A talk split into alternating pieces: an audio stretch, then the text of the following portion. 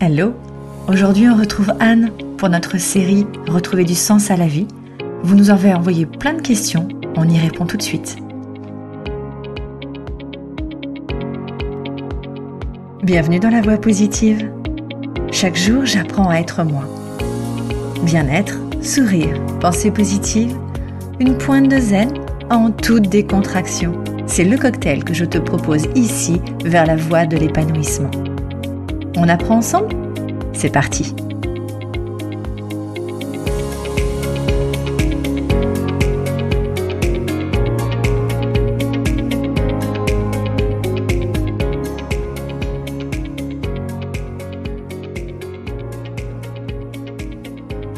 Anne, bienvenue dans la voie positive, saison 4 Oui, merci de me recevoir encore une fois euh, pour cette session spéciale. Tu es ici chez toi? Alors merci de, de revenir parmi nous. Pour ceux qui n'avaient pas suivi en saison 3, Anne nous avait fait l'honneur de proposer une série spéciale avec le thème général de retrouver un sens à sa vie. Un thème qui touche, à mon avis, beaucoup d'entre nous à un moment donné. Je me trompe Non, non, non, avec pas mal d'ambition quand même hein, dans cette série. Hein. Tant qu'à faire. Est-ce Est-ce que, tu, manquez pas est-ce que tu veux d'ailleurs justement nous refaire une petite synthèse? Rapidement Bah écoute, euh, oui, rapide, rapide, rapide. Donc l'objectif de cette première, de ces premières euh, séances, c'était euh, de balayer l'ensemble des sujets qui permettent de redonner ou garder le sens dans sa vie. Donc on avait démarré par, euh, bah, qu'est-ce que ça veut dire de développer son propre pouvoir? Ouais. Donc retrouver son propre pouvoir, c'était le premier sujet. Le deuxième sujet, c'était retrouver du goût à sa vie, c'est-à-dire de pas se laisser enfermer dans le goût des autres. Ouais. Enfin, en tout cas, si c'est pas son goût, hein. évidemment, si c'est son goût, tout va bien. Hein. Faut pas non plus, euh, voilà, on n'est pas obligé de se singulariser euh, tout le temps. Et ensuite, on avait abordé le sujet des relations, Ouais. c'est-à-dire, euh, voilà, Joli sujet. joli sujet. Et après, des conflits et des confrontations. Oh là là. D'ailleurs, sujet dont tu avais fait deux épisodes, Ah ouais. tellement il y avait à dire, c'est pour dire. Donc euh, voilà. Et puis après, on avait gardé, c'était comment garder le chemin, suivre la piste pour suivre le sens de sa vie, les petits tips par rapport à ça, et puis euh, garder la route. Voilà. Un beau chemin, une belle route justement qui nous a amené quand même à beaucoup de questionnements internes. Bon, c'est aussi un petit peu le but du jeu quand même. Et du coup, on s'était dit qu'on allait se- pouvoir se retrouver pour laisser la parole à nos auditeurs avec des questions qu'ils avaient envie de t'adresser. Est-ce que Mm. tu es d'accord? Bah écoute, moi je suis ravie. Hein. Bah, parfait. Alors, on en a quand même reçu quelques-unes, euh, et donc du coup, je, on va pas pouvoir les, les traiter toutes. Par contre, je me suis quand même euh, prêtée au jeu pour pouvoir les rassembler sur un thème un peu générique. Alors, la première, elle vient de Sophie. Et Sophie, elle m'a laissé un commentaire qui envoie une question qui, euh, qui dit je suis plutôt du genre à me lasser très très vite des choses. Je suis curieuse de tout et de rien. Et du coup, euh, de finalement de ne rien apprécier. Et je me sens vide. Par rapport à retrouver du sens dans ma vie, comment je peux faire? Waouh. Ouais. Ça c'est une belle question. C'est une très très belle question. C'est pour ça que je me permets de citer Sophie parce qu'effectivement, elle résonne forcément quelque part entre dans nous.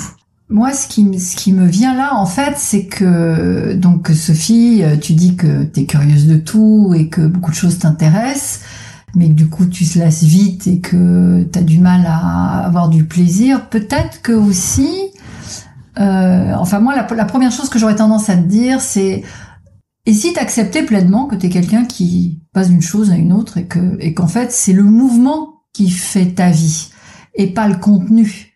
C'est-à-dire qu'on a tendance à penser que c'est le contenu des choses et parce qu'on les apprécie dans la durée que on va être rempli, fulfilled, comme disent les anglo-saxons.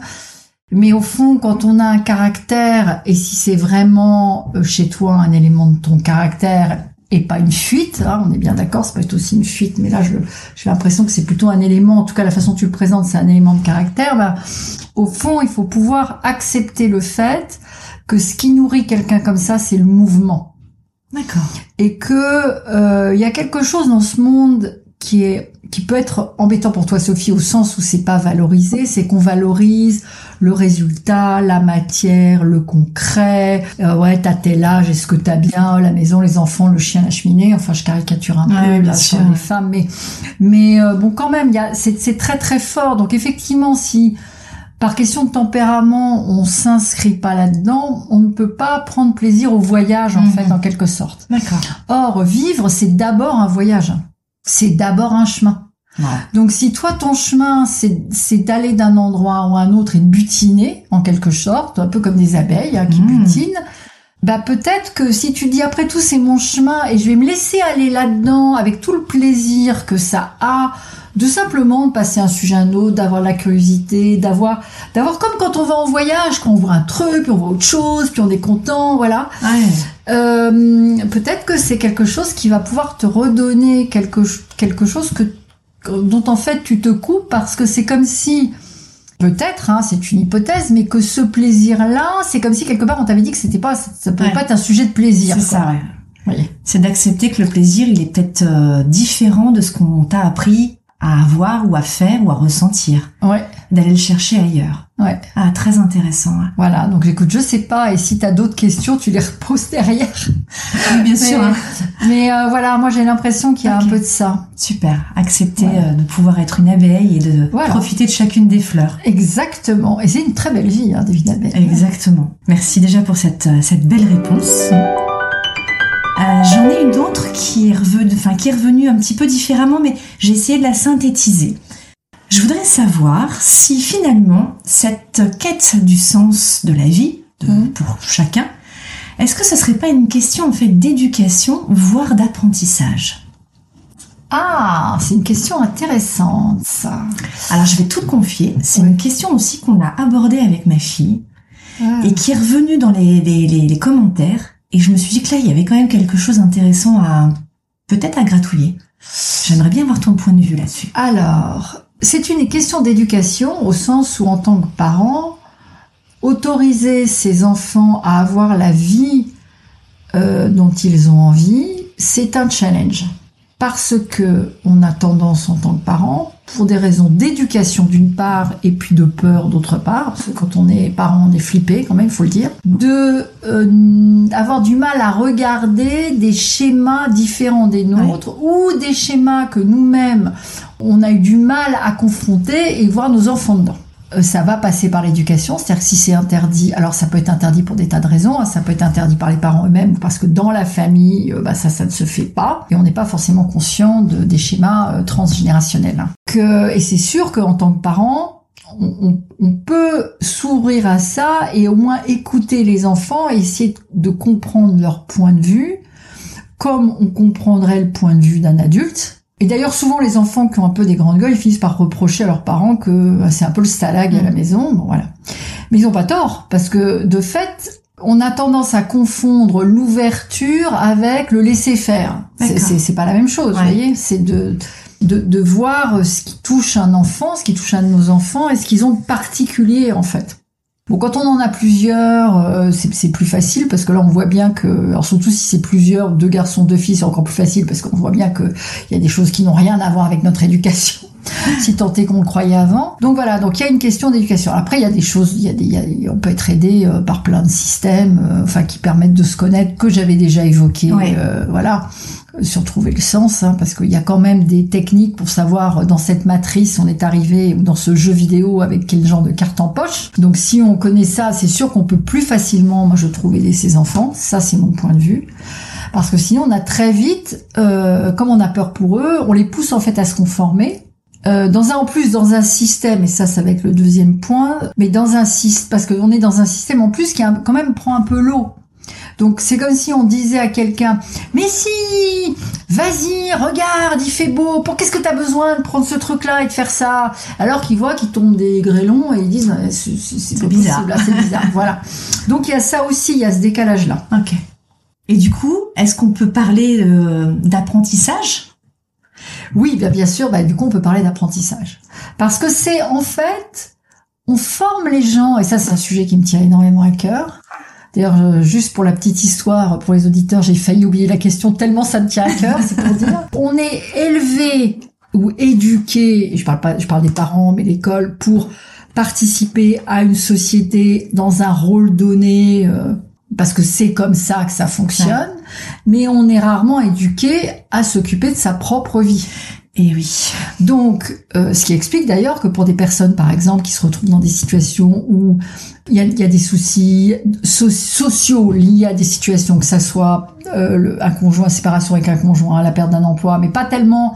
Il y a le conjoint lui-même, mais il y a en fait le fait qu'avant, par exemple, la famille c'était ça, ma vie de femme ou ma vie d'homme c'était ça, et tout à coup tout s'écroule. Le cadre change. Voilà, tout s'écroule. Et alors, c'est le moment de se connecter à soi pour euh, bah, essayer de savoir comment on vit en fait. Hein, parce que moi je dis toujours, euh, on, on est seul et on meurt seul en fait, même s'il y a du monde autour. Donc oui, il y a une question d'apprentissage. Et le, le, premier apprentissage, je pense quand même, c'est de considérer que si on est là, c'est que on n'est pas là pour rien. Donc on a quelque chose. Alors à faire, je reviens à la question précédente, pas forcément, mais à expérimenter, à être. Voilà, tout simplement à, être. Et on est là pour être et apprendre à mieux se connaître et considérer que ce dont on a besoin n'est pas un problème, mais quelque chose qui nous appartient. Par exemple, par exemple, je pense pour des enfants qui sont hypersensibles. On vit cette sensibilité comme euh, euh, j'ai le truc qui vient en anglais, j'ai dire pain in the ass, mais on vit cette sensibilité comme un fardeau, comme une malédiction, etc. Alors que c'est un vrai bonheur.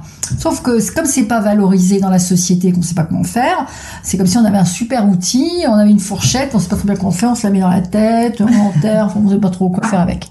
Et ça, c'est un apprentissage. Okay. Et c'est un apprentissage particulièrement parce que très peu de choses dans la société nous amènent à ça en ce moment. Je dis pas que ça a changé dans les années qui viennent, mais très très peu. C'est-à-dire que si vous allumez la télé, bah c'est pas ça. Euh, si vous écoutez euh, les informations, c'est pas ça. Bon, bien sûr qu'il y a des, a, d'autres sources d'informations, on en parle, mais mais au fond, euh, à l'école, c'est pas ça. Accepter que les règles commencent aussi un petit peu à être mises à jour, faire une mise à jour du programme pour pouvoir vivre un peu plus sereinement, un peu plus aligné, un peu plus à l'équilibre intérieurement à l'équilibre intérieurement et en plus dans des situations comme c'est une vie et que c'est un chemin qui vont évoluer tout le temps. C'est ça.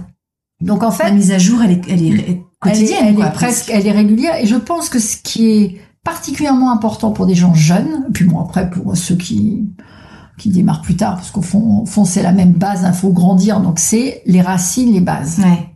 C'est quoi la base? Parce que il y a une partie de la base qui ne change pas. Hein, c'est comme dans Matrix, il y a des choses qui changent, des choses qui ne changent pas. Donc il y a cette mise à jour de programme parce que en fait le programme c'est l'adaptation au monde. Ouais. Donc ça oui, mais soit à l'intérieur on change pas. Donc si on a des besoins et puis prendre aussi du coup, ça permet de prendre des marges de liberté sur sa façon d'être dans le monde.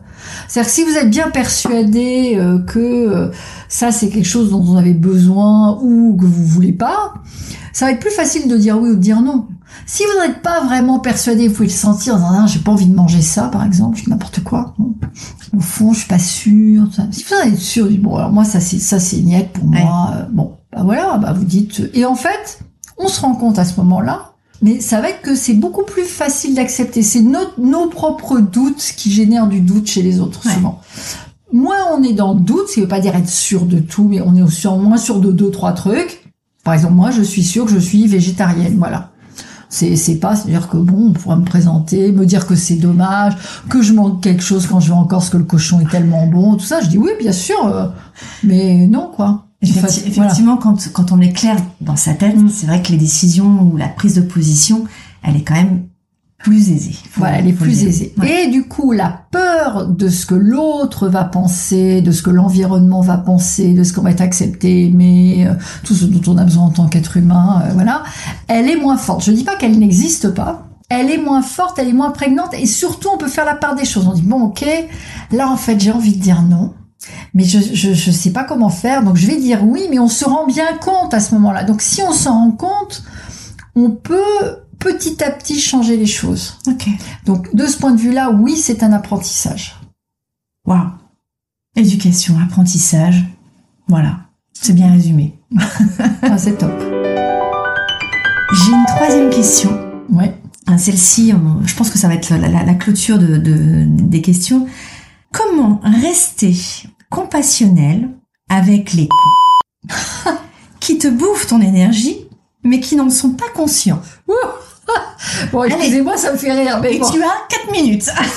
alors, bon, alors je dirais, il y a plusieurs choses là-dedans. Souvent, euh, quand on quand on dit rester compassionnel, c'est-à-dire ne pas s'énerver, ne pas ne pas les traiter de à mesure du possible, pas leur en vouloir, ne pas leur en vouloir. Bon, donc euh, donc ça c'est une partie qui nous appartient.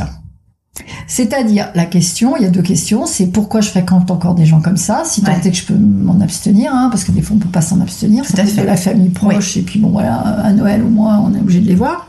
Ça c'est la première chose.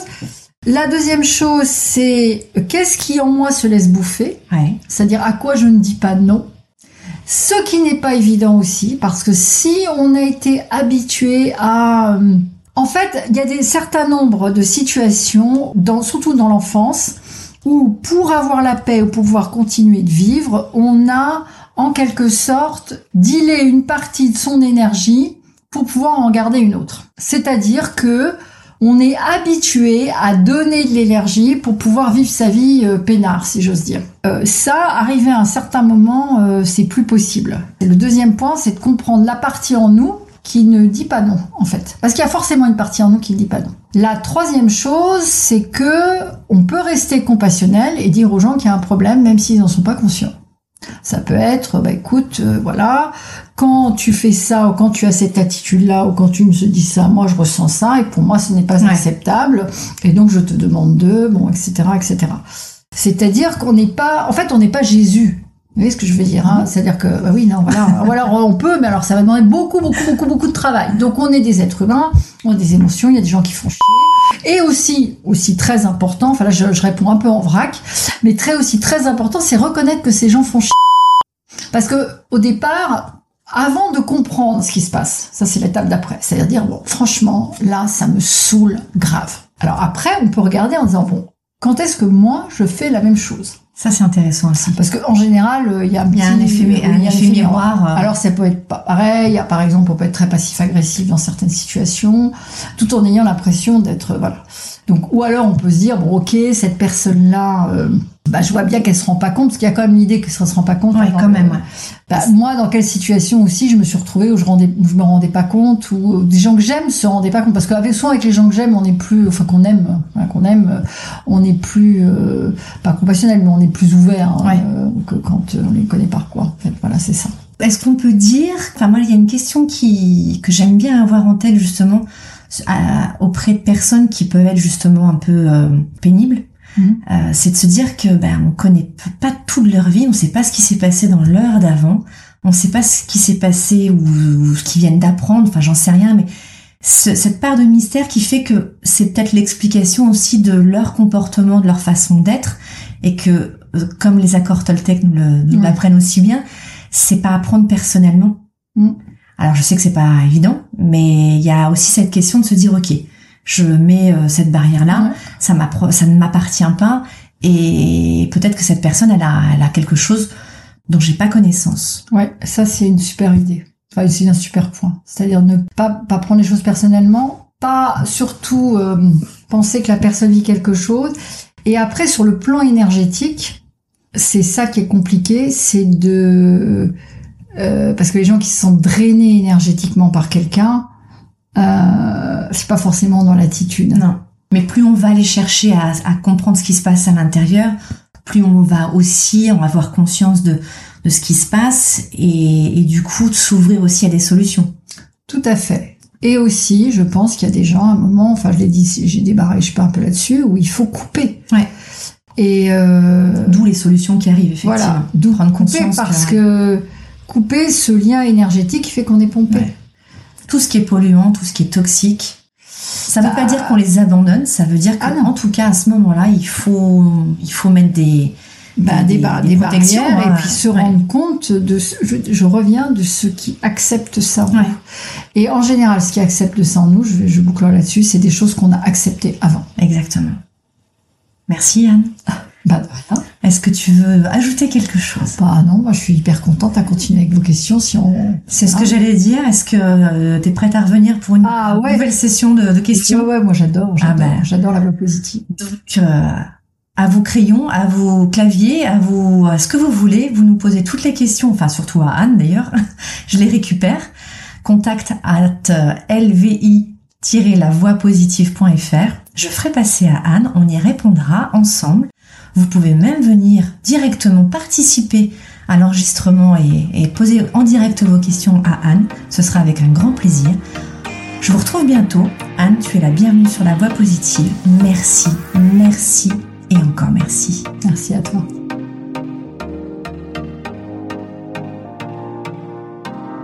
Merci d'avoir passé ce moment avec nous. J'espère que tu t'es régalé. Si tu as d'autres questions, n'hésite pas. Et en attendant, tu peux me retrouver sur Instagram et sur toutes les plateformes d'écoute. Je te dis à bientôt. Ciao